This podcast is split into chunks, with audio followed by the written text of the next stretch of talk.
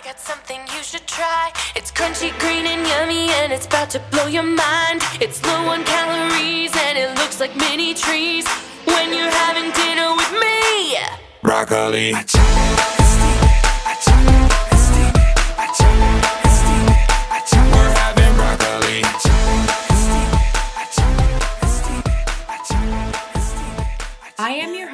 Dr. Yami Cazorla Lancaster, board certified pediatrician, certified food for life cooking and nutrition instructor, certified well coach, and passionate promoter of the power of diet and lifestyle in preventing and reversing chronic disease and bringing joy and longevity into our lives. This podcast is focused on plant based nutrition, habit formation, behavior change, and motivation so that you can have the tools to live the best life possible. Thank you so much for tuning in today, and I hope that you keep coming back as a regular listener. Are you ready to get started? Let's do it. Welcome to Veggie Doctor Radio. Today on the show, I have with me a very accomplished and experienced physician, Dr. Delia Garcia. Dr. Garcia is a board certified radiation oncologist who practiced medicine for 27 years. Listed in America's top rated physicians, she is a leading expert in breast cancer and was chosen by her peers for Best Doctors in America. Dr. Garcia lectures extensively and is the author of over 50 publications and book chapters. In 1999, she founded St. Louis Cancer and Breast Institute with four other female physicians, a comprehensive breast center. And she was inspired to reinvent herself as a health coach when breast cancer patients in her practice kept getting younger and younger, as young as 17 years old. Dr. Garcia left her medical practice in 2011 and is now a full time certified health coach. She wakes up each morning with passion and perf- purpose, excited to help people eliminate medications and prevent and reverse disease so to, they can live longer, healthier lives. And she has helped thousands of people transform their lives physically, mentally, and financially. Dr. Garcia, it is an honor to have you on the show today. Thank you. Thank you so much for inviting me. And I had the privilege of hearing you lecture at the Plantrician Conference this past September in California. For anybody that hasn't been to that conference, I highly recommend it. It was just fabulous. And it was great to hear you lecture because I learned so much. As a breast cancer expert, you know that this is one of the most dreaded diseases that females face in the United States and around the world. And just like I said in your bio, you started to see younger and younger women being diagnosed with this disease. As a leading expert in breast cancer, tell me about the importance of nutrition and lifestyle in the prevention of disease. Uh, nutrition and lifestyle is absolutely crucial in not only preventing breast cancer, um, other cancers as well, but it's also crucial in um, lowering the risk of all of the major disease killers that we see in our country hypertension, uh, diabetes, heart disease, stroke, Alzheimer's. And a lot of times in medicine, we tend to uh, put different diseases in categories. How do you prevent breast cancer? How do you prevent prostate cancer? What about heart disease? What about Alzheimer's? It's all the same. Um, if you look at the basic mechanisms of how diseases manifest, uh, it's either a decrease in blood flow or inflammation. And with diet and lifestyle, we can increase blood flow, we can decrease inflammation, and therefore we can reduce our risk of every chronic, virtually every chronic uh, disease on the planet. I love how you simplify that down to basically the foundation of the origin of disease inflammation and decrease in blood flow.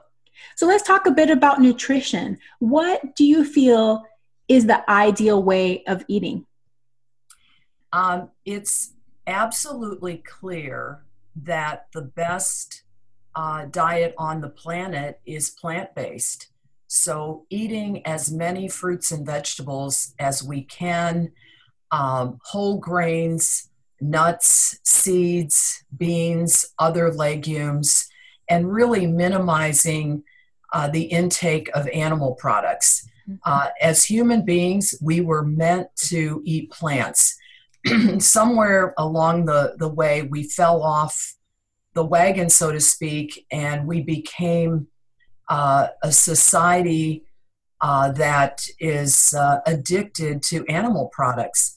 And we know from, oh, countless um, research studies, countless um, publications, countless books that people that consume the most dairy and the most meat have the highest risk of all those chronic diseases that I mentioned diabetes, hypertension, heart disease, various cancers. So, the best uh, diet is a plant based diet.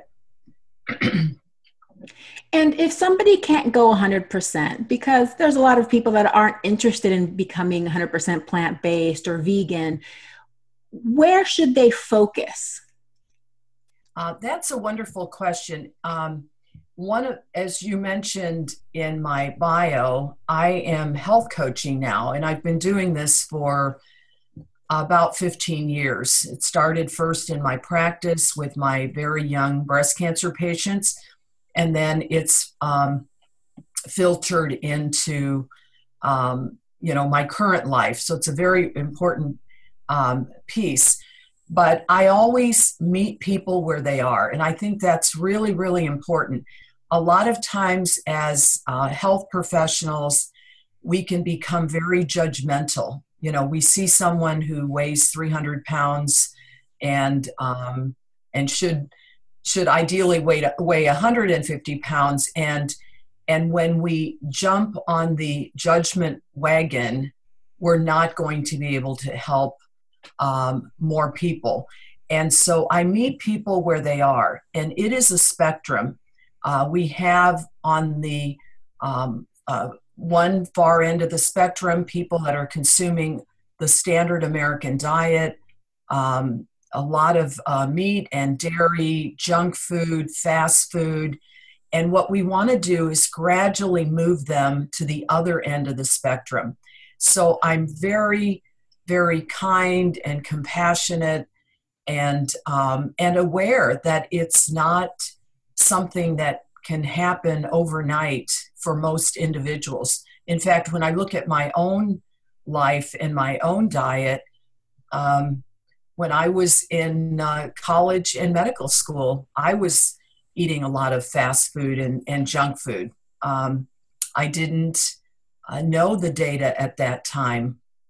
And uh, as a uh, student, I was extremely busy and didn't have uh, time to to buy the healthy food. So it is a spectrum. And if we can gradually add fruits and vegetables to a person's diet, uh, getting them to order the salad at a restaurant instead of the double burger and the platter of french fries, uh, maybe ordering a side of, of vegetables, um, having fruit, a couple of servings of fruit throughout the day. Uh, those uh, tiny uh, things can make uh, a big difference over time because what you're doing is you're helping people to change their taste buds. Mm-hmm. You know, if their taste buds are programmed to the junk food, uh, you oftentimes can't change that in you know one day or a week or or even a month. Absolutely, and I think one of the things that I also encourage patients that feel like it would be daunting like to them it's just like oh my gosh that is so overwhelming to think of going 100% plant-based is don't even think about removing anything just focus on adding. Focus on adding the fruits and vegetables. Focus on adding more water intake instead of thinking about giving up all diet soda and never eating meat again you know? And that seems a little bit easier and friendlier to some people. And i think that's the difference too as you've probably noticed between the expert model that we learn as physicians, that we just tell people what to do, and the coaching model that you've learned in helping guide people, meeting them where they are, helping them take those baby steps if they need to. Dr. Garcia, tell me, when did you discover the importance and the power of nutrition in a plant based diet, and how has your diet evolved over time? Well, I actually, you know, if I go back um, in time, I finished my training in oncology. I trained at Washington University here in St. Louis, and and this is where I've uh, practiced uh, for all of my career. But when I look back, when I first started um, in practice, um, the women that I saw with breast cancer were my age. They were in their 50s and older. And then as time went on, I started to see women in their 40s and 30s and 20s. And one day, as you mentioned in my bio, I saw a 17 year old who came in with her mom and dad to discuss her breast cancer treatment options. And I sat there incredulous, taking her history, doing her physical exam, and thinking to myself, how can this be that this beautiful teenage girl who should should be out picking out her prom dress was sitting in front of me talking about a mastectomy and chemotherapy and radiation and breast reconstruction, all of those things. And unfortunately, that young teenager died nine months later of um, massive liver metastases. Um, I became so emotionally attached to that woman, but I was emotionally attached to the women in their 20s and in their 30s and 40s. And part of the reason why is I would encourage young women. I'm a radiation oncologist, and so when women undergo radiation uh, therapy, the treatments only take a few minutes. You know, from the time they walk in the door to the time they're walking out is maybe 30 minutes maximum. And so, uh, and the treatments take sometimes, you know, five, six, seven weeks. So I would encourage the young women to bring their children in and my nurse or one of my staff would keep an eye on on them while their moms were back getting their treatment but that visual of those young children um, really instilled in my mind the importance of getting those moms healthy. And i knew that it was more than surgery chemotherapy and radiation. And so i became very aware of the fact that women who have excess weight, women who are overweight, uh, and women who are obese are at a much higher risk of developing breast cancer in the first place, but they're at a higher risk of a recurrence or a second breast cancer or other chronic diseases because of that weight. So, uh, excess body fat uh, results in estrogen dominance, high circulating estrogen levels, and that's the precursor for breast cancer. So that having that knowledge made me very aware that in order to get these women healthy so that they could um, survive and raise their own children, um, I needed to help them get to a healthy weight um, and improve their diet and their lifestyle. And so I became obsessed with that, especially with those young women. And that's what has brought me to where I am today. Wow, that is just so powerful. I got full body chills. And I've heard that story before, but still, that is so powerful. And I love how you were able to connect what motivates you to having those little kids come in, knowing that you're fighting for that mom, but you're also fighting for those children because it's generations and generations, right? And especially as females, we're so important to our families. We're so important to our children and our grandchildren. So, how do we focus now that we're talking about trying to get that body fat down, trying to get to an ideal body weight?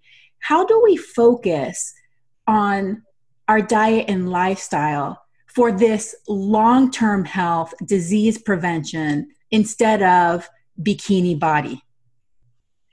Yeah, you know, for me, it's never been about wearing a, a bikini or, you know, looking good on the beach.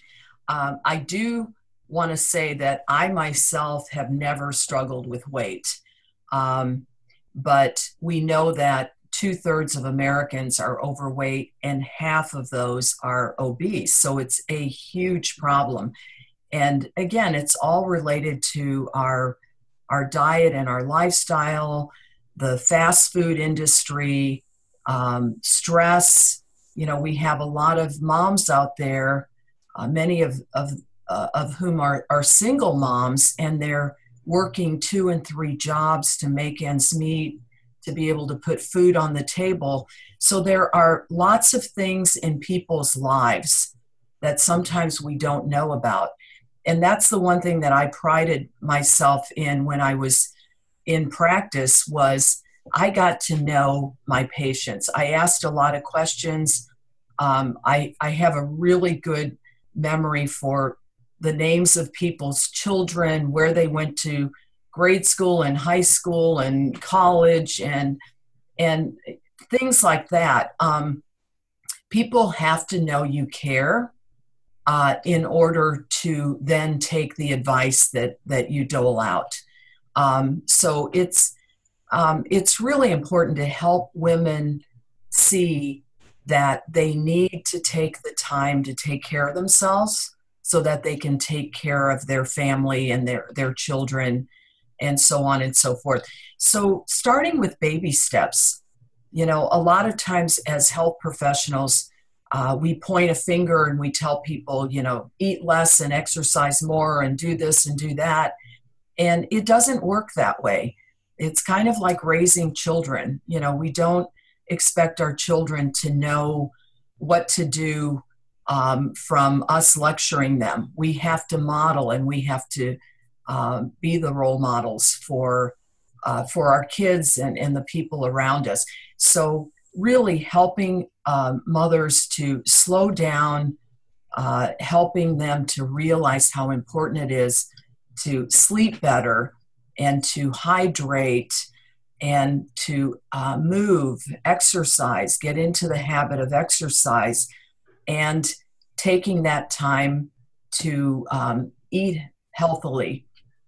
And nowadays we have some great tools. Uh, I recommend, um, this may sound funny, but I recommend the salad bags.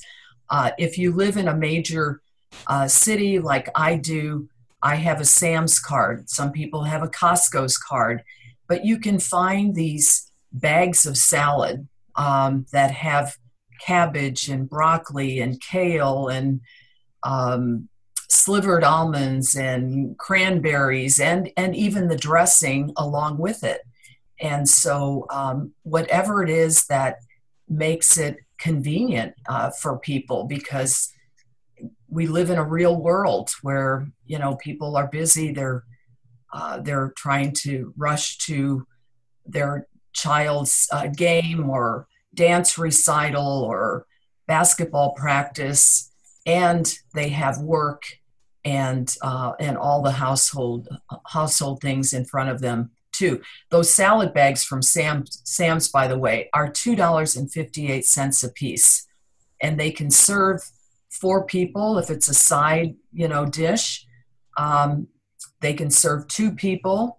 Um, I eat a whole salad bag almost every day myself. That's my lunch. So there are easy ways to get the, those healthy foods in.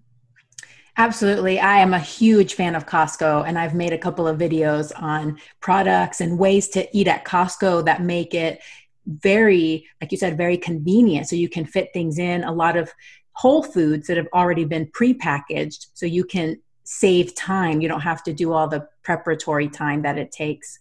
What do you see as the biggest obstacle for permanent weight loss for people? Because obviously, it's a billion dollar industry there's all kinds of people trying to help people lose weight but the majority of people aren't going to be able to keep it off so what is that barrier that that keeps people from keeping it off yeah the two barriers that i see number one is the diet mentality. Um, and, um, and I'm going to write this down so I don't forget um, to mention. So I want to talk about two things the diet mentality, um, and I want to talk about the exercise um, uh, misconception. So let's talk about exercise first. So people think that to lose weight, you have to exercise like a fiend. And many people have watched the program, The Biggest Loser, where you know these contestants are sweating it out for two and three and four hours in the gym um, and that is um, entertainment for the people watching the program it's cruelty and really abuse for those contestants especially uh, they they're uh, on that show they're really heavy they're going to blow out a knee or a joint or or have a heart attack uh, exercising like that before they've lost the weight. So, um, years ago, I um, downloaded an article from Time Magazine, which was titled The Myth About Exercise. And in that article, uh, it stated that a person would have to run 33 miles, 33 miles to burn one pound of fat. Now, who's going to do it? I'm not. I don't want to run 33 miles. Um, and um, and when you're heavy, it's dangerous to to get out there and and uh, run long distance. So it's not about the exercise; it is about the calories and the way that you put them in. Exercise is really more for toning, maintaining, uh, building your cardiovascular um, and um, and just feeling good those endorphins that help to decrease um, depression and elevate our mood uh, so that's the exercise piece. Um, you don't have to exercise like crazy to lose weight.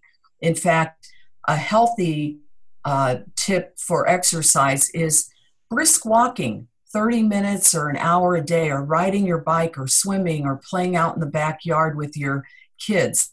So, the other uh, point that I wanted to make about losing weight and why it's so difficult for people is the diet mentality. So, when you have uh, that diet mentality, that's a negative mindset. Um, I can't eat this, I have to do that. Uh, instead, I like people to change their mindset to I'm going to work to create the best version of myself. So, working towards optimal health instead of working towards um, a, a, diet or or losing weight, and it really does uh, make a difference.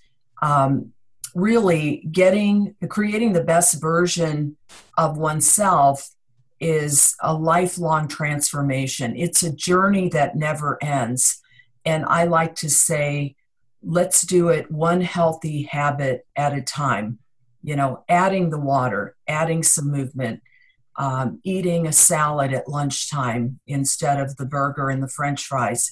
So, those little things that over time can make a big difference. And with the health coaching that I do, um, it's something that um, I, I work with people uh, every step of the way celebrate them uh, as they're uh, reaching these milestones, uh, but you know, loving, supporting, and guiding them, never judging, criticizing, or or beating them up. So, mm-hmm.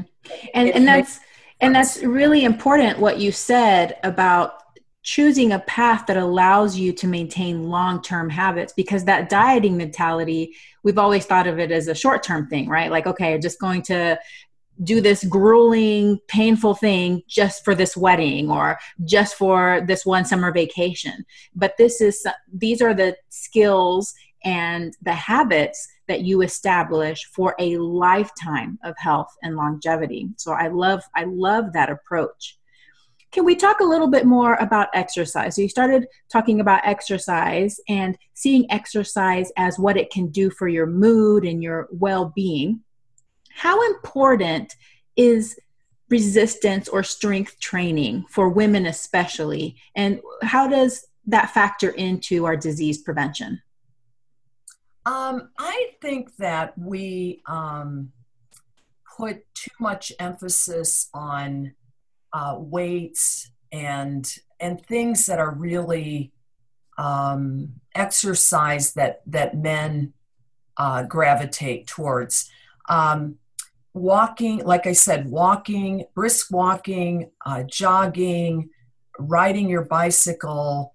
Um, so I think it's important to do some cardio, and I myself love uh, spinning. I do spinning classes uh, three days a week. And then on the alternate days, I do yoga.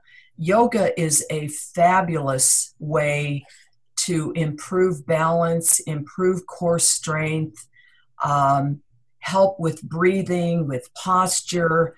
So we don't have to be there, you know, lifting these heavy weights like a lot of the guys like to do. Um, I um, have found that combination to be really good. And then once a week, I do a long walk, maybe an hour and a half. Um, I live close to a, um, a park, and or I'll ride my bike for an hour or an hour and a half, two hours. Um, so changing it up, I think, is important. But do you know, getting into a routine where you're doing exercise on a cons- consistent basis is really important. And there, um, there is a lot of uh, published data showing that women who exercise three to five hours a week, again, it doesn't have to be 10 hours a week, but three to five hours a week, um, can lower their risk of breast cancer um, by as much as 40%. So what you're doing with with exercise is you're improving your immune system. You're improving your you know cardiovascular, um, and um, and and it makes a difference.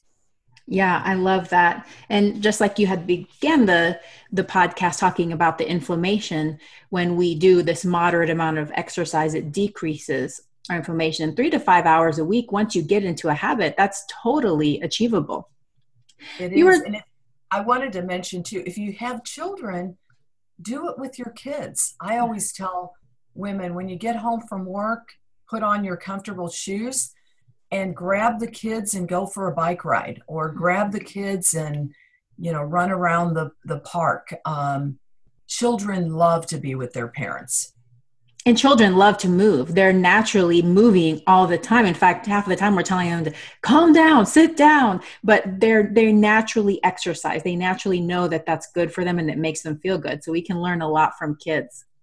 You had mentioned earlier about how women do need to practice better self-care we're overworked we're overstressed working two jobs and one of the first things that we tend to skimp on is sleep how important is sleep and how much sleep should we be getting for disease prevention? Well, um, sleep is tremendously important, and there are some um, really interesting uh, studies that have been published on melatonin.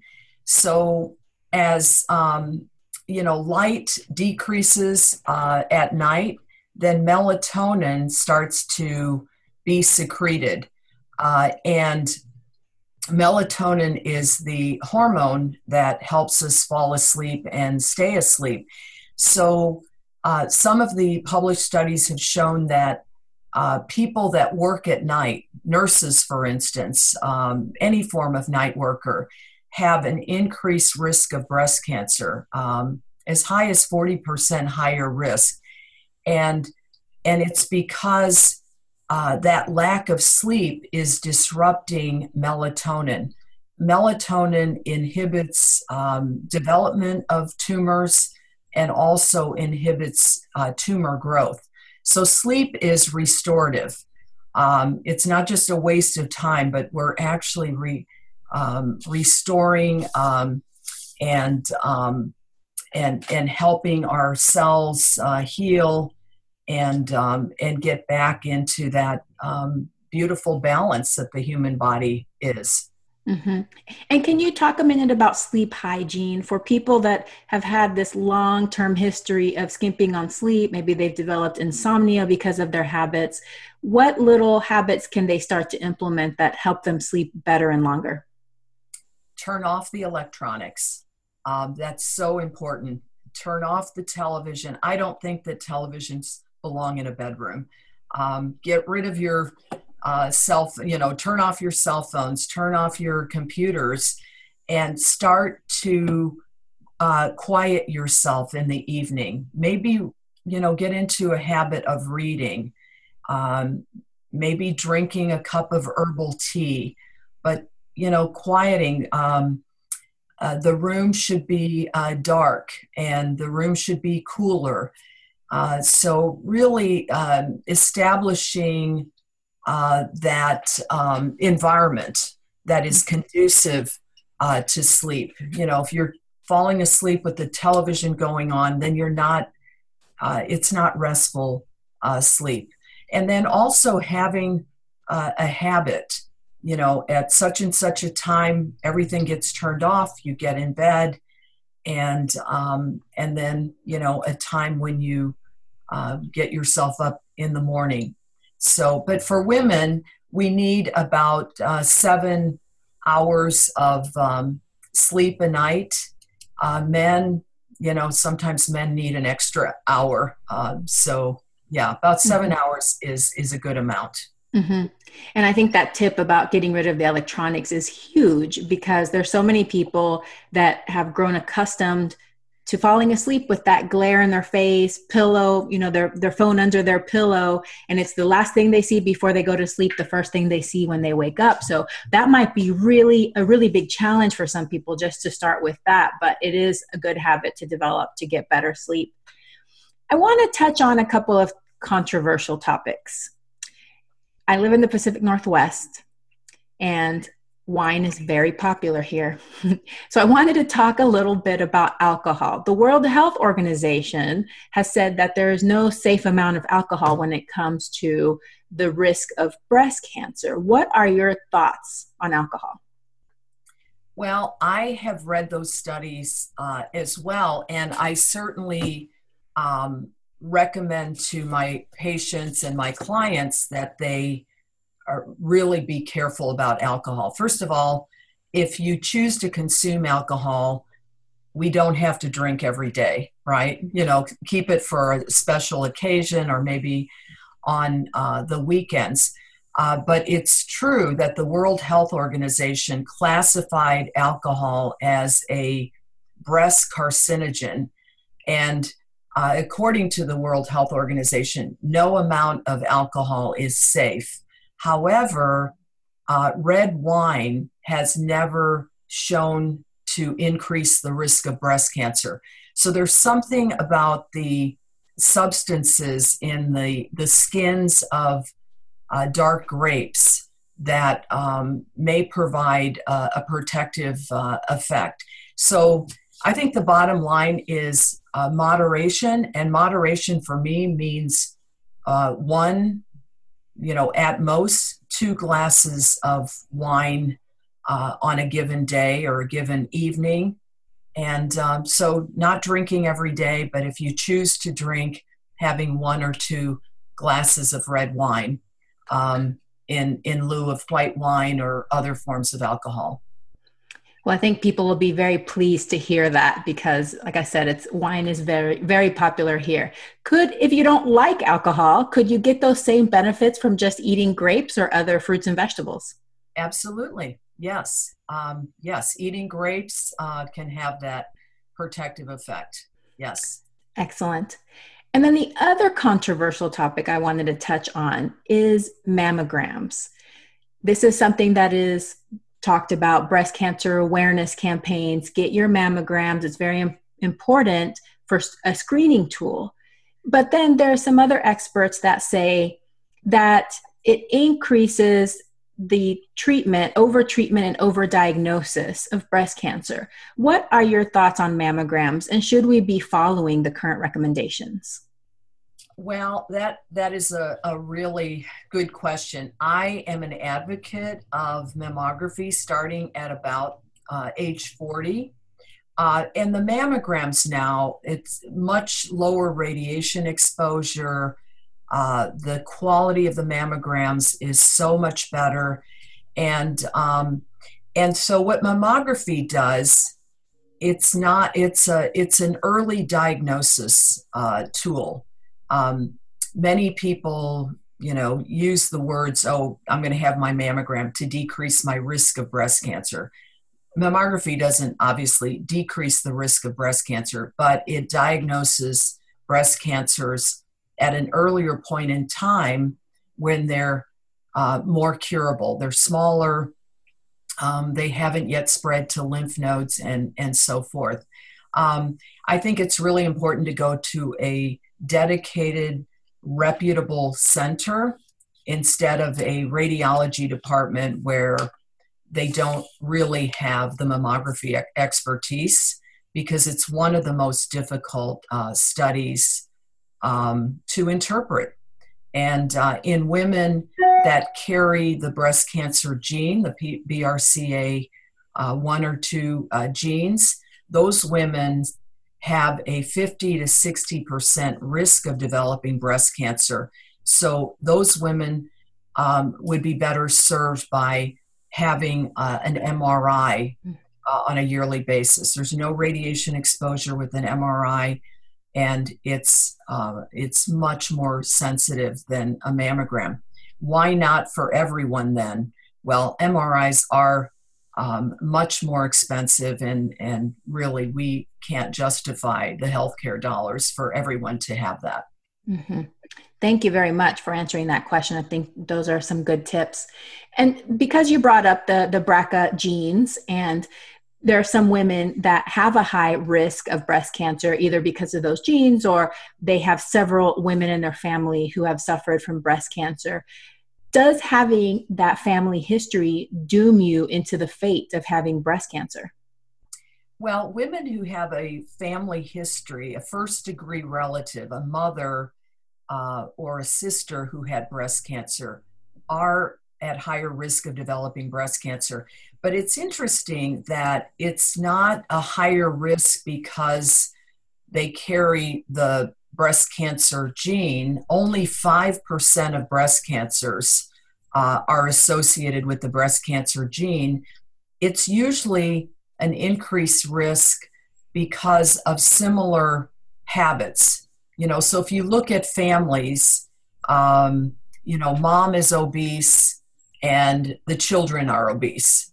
Um, mom is not eating healthily, she's not feeding her kids healthy foods. Mom's not exercising, the kids aren't exercising.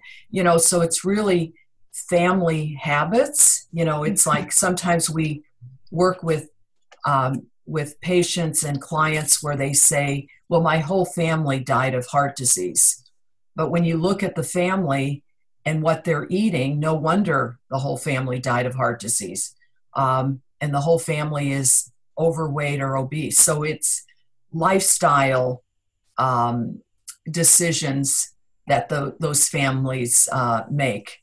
One thing that I wanted to mention because this issue um, comes up almost every day of the week for me, and that is soy. Um, so I wanted to put the soy issue to rest. Soy does not cause breast cancer, it never has people that consume soy do not have a higher risk of breast cancer. They actually have a lower risk of breast cancer. And one very important study that was published um, in Cancer in June of 2017, so it's a very recent study, um, over 6,000 women, uh, all with a history of breast cancer, were followed uh, for a minimum of 10 years. And the women that consumed the most soy were in the t- top 25th percentile of soy consumption, were 21% less likely to die of any cause compared to those that were eating the, le- the least amount of soy. Um, these were American women. Uh, it was a diverse population. Uh, 17% were Hispanic, 12% Black, 11% Asian. And um, again, those women that consume soy had the lowest uh, recurrence rates, they had the highest survival. And other studies have shown similar results. Um, so there's a lot of hype about soy. It's a plant, it's a great source of plant based protein. It feeds millions of people around the planet. And um, and I'm uh, puzzled as to why it's gotten such a bad rap. So, thank you so much for bringing. It's like you read my mind. That was actually one of my questions that I wanted you to address because there is a huge, huge fear and aversion to soy. But in my, I teach cooking and nutrition classes. One of the things I like to remind people because I think people just feel like soy is this thing like this weird thing. And it's like soy, it's just a bean. It's just a bean, just like other beans, you know? but I also tell people if they're really that fearful of soy, they don't have to be, but if they are, there's hundreds of other types of beans. Just eat beans. Beans with that high fiber, they have antioxidants in them. They're just a great food for our health and longevity. So thank you so much for bringing that up. I wanted to shift gears back to you. What personal habit are you most proud of? How did you achieve it and how do you maintain it? Oh my goodness. Well, two things um, my diet and my activity. So, um, as I already mentioned, I am a lover of exercise. It's part of my routine. I get up, I do it um, first thing in the morning, and um, and it's not something that I dread. It's something that I look forward to, uh, and I don't even think about it. You know, I go to a spinning class the next day. It's yoga, and and then I love you know getting outside on the weekends when it's nice. So, exercise is a big part of my life, and the other part is the the uh, dietary piece. Um, I am a lover of plants, uh, and I've learned how important it is to eat a plant based diet. And, uh, and I also uh, know how um, cruel it is to animals. Um, you know, the, these big mega farms that, uh, that produce the beef um, and the chickens that we see at the grocery store. Uh, it's inhumane treatment of animals, and also it's the um, one of the biggest reasons for global warming is the um, is raising animals around the planet, destroying the rainforest and and um, one book that I like people to kind of get started with um, when they want to learn more about a plant based diet, um, how harmful um, the uh, animal industry is for the uh, environment and the planet, is a book titled Healthy at 100. Healthy at 100, Healthy at 100 by John Robbins. And John Robbins um, his father and his uncle founded Baskin Robbins, and both his father and uncle died um, young in their 50s of heart disease. And so John Robbins took a different route. He became very aware of the fact that a plant, uh, an animal based uh, and dairy based diet is uh, not healthy. And so he um, is a plant-based, um, uh, you know, consumer, and um, and so it's just a wonderful book if you want to, you know, kind of jump in and learn more about plant-based eating and um, and uh, environmental effects. Oh well, thank you for the recommendation. I'll put it in the show notes so that people can check it out. Whenever you first change to a plant-based diet was it difficult for you at first or was it something that just fit into your lifestyle easily um, i'll say that especially when i went to restaurants and i read the menu and the the burger with the blue cheese sounded so delicious. Um, and uh, and maybe that uh, fillet, you know, with the twice baked potato uh, sounded so delicious. But you know, I, again, I just jumped in and I started, um, you know, doing it uh, a little bit at a time. I, I'm a big oatmeal for breakfast sort of person, and maybe a serving of of blueberries in the morning. So breakfast is easy, and lunch. I just started eating a salad for lunch instead of, you know, a burger or a chicken breast or whatever. And then dinner, um, again, I I I love to cook, and I'm a I think I'm a an above average cook, and so I've you know um, I go I pull out my iPad and I Google um, a um, plant based recipe and and try new things. It's fun. It's not difficult. Um, and uh, also you know, like for instance, I make a really mean vegan uh, chili and I'll make a big pot of it and I can eat a bowl of chili every day for a week or 10 days. Um, it's so delicious. And then I'm having my salad at lunch. So I don't think it's it's difficult to make the change. Uh, as you're making the change, your taste buds um, change, and so you start craving more uh, plants and um, and vegetables and fruits and and all of that. So it's um it's really a mind shift that happens, but also it's a it's a physical change that happens. Mm-hmm. Absolutely. No, I love that because it is. It's something that gets easier over time. The first part might be a little difficult. You might still have some cravings, but as you neuro adapt to those flavors, you actually start craving the healthier foods. And just like you pointed out, simplicity is totally fine. I think sometimes people focus on, okay, I have to have a different thing every single day and I have to try all these different gourmet recipes. It can be easy. And I eat very, very simply a sweet potato with one of those, you know, kale salad things and, um, a little bit of salsa and some cashew cream sauce, and I'm good to go. so it can be very, very simple. A handful of nuts every day, you know, mm-hmm. like Yep. Yes. And um, now that you're working as a health coach, I know that you are doing different things. So if you could tell us about what services you offer and how listeners can connect with you.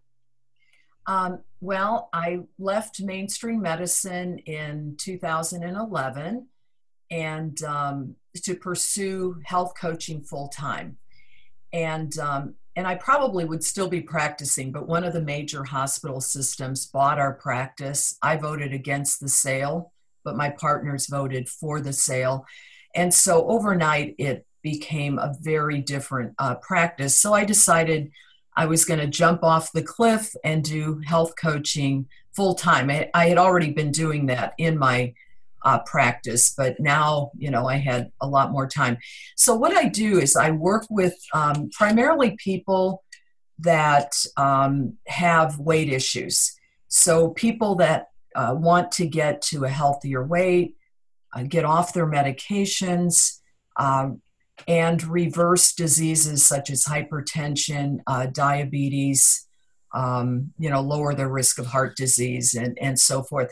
But I also have a population of cancer patients, people that have had um, a diagnosis of cancer in the past. Um, maybe there's no evidence of remaining cancer. Um, and then there are other people where they do have metastatic disease and they're wanting to prolong their survival. And so I um, help them, the, the heavy people that have weight to lose, I help them get their weight off fast and safely. I have a structured program that I use. I coach them every uh, week um, and walk alongside them and, and um, once they get to their goal weight, help them through transition and maintenance so they learn how to keep their weight off for life and they're not gaining it all back. Um, with the cancer population, um, there I'm uh, jumping right into helping them adopt uh, a, a plant-based diet. Again, make you know going along that spectrum from where they are to where I would like them to be, um, you know, in baby steps. So it's kind of a mixed bag, but um, you know, I think what's really, really important is to see where people are starting, where they want to go, and then meet them right there and and uh, begin that um, that transformation, one healthy habit at a time, um, and um, and just love and guide and support them.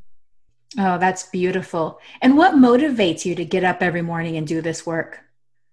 Oh my gosh, I want to improve the health of our country and improve the health of the world because we've exported obesity into other countries with our fast food uh, and unhealthy lifestyle.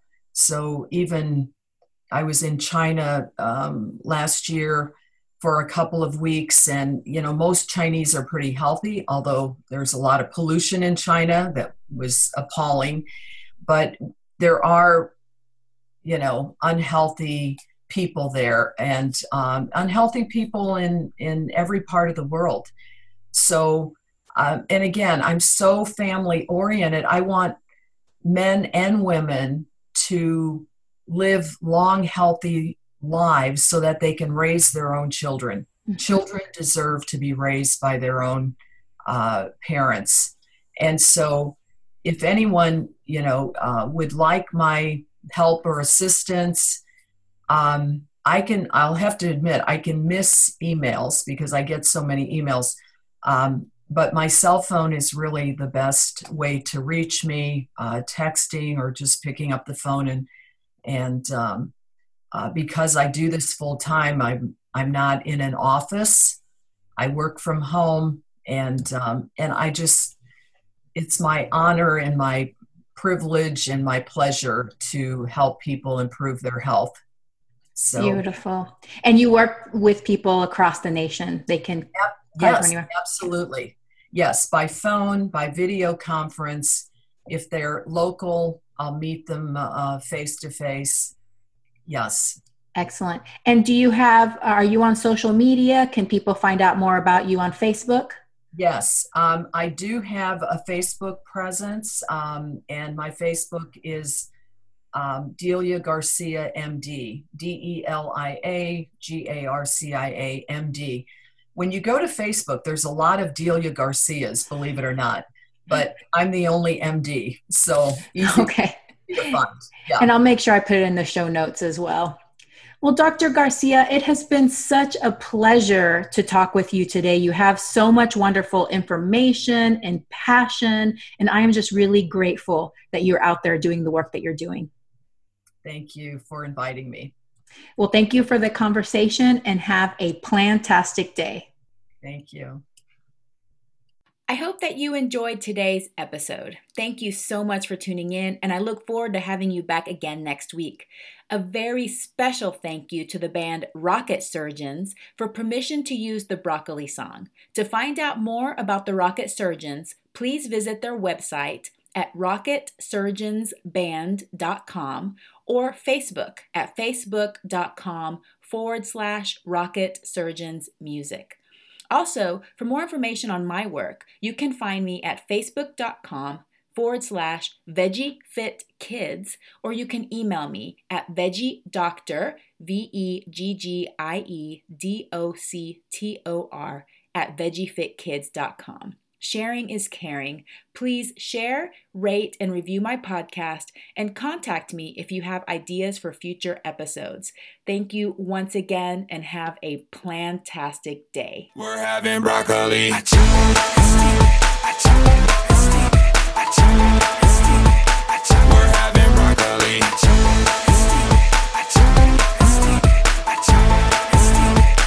We're having broccoli.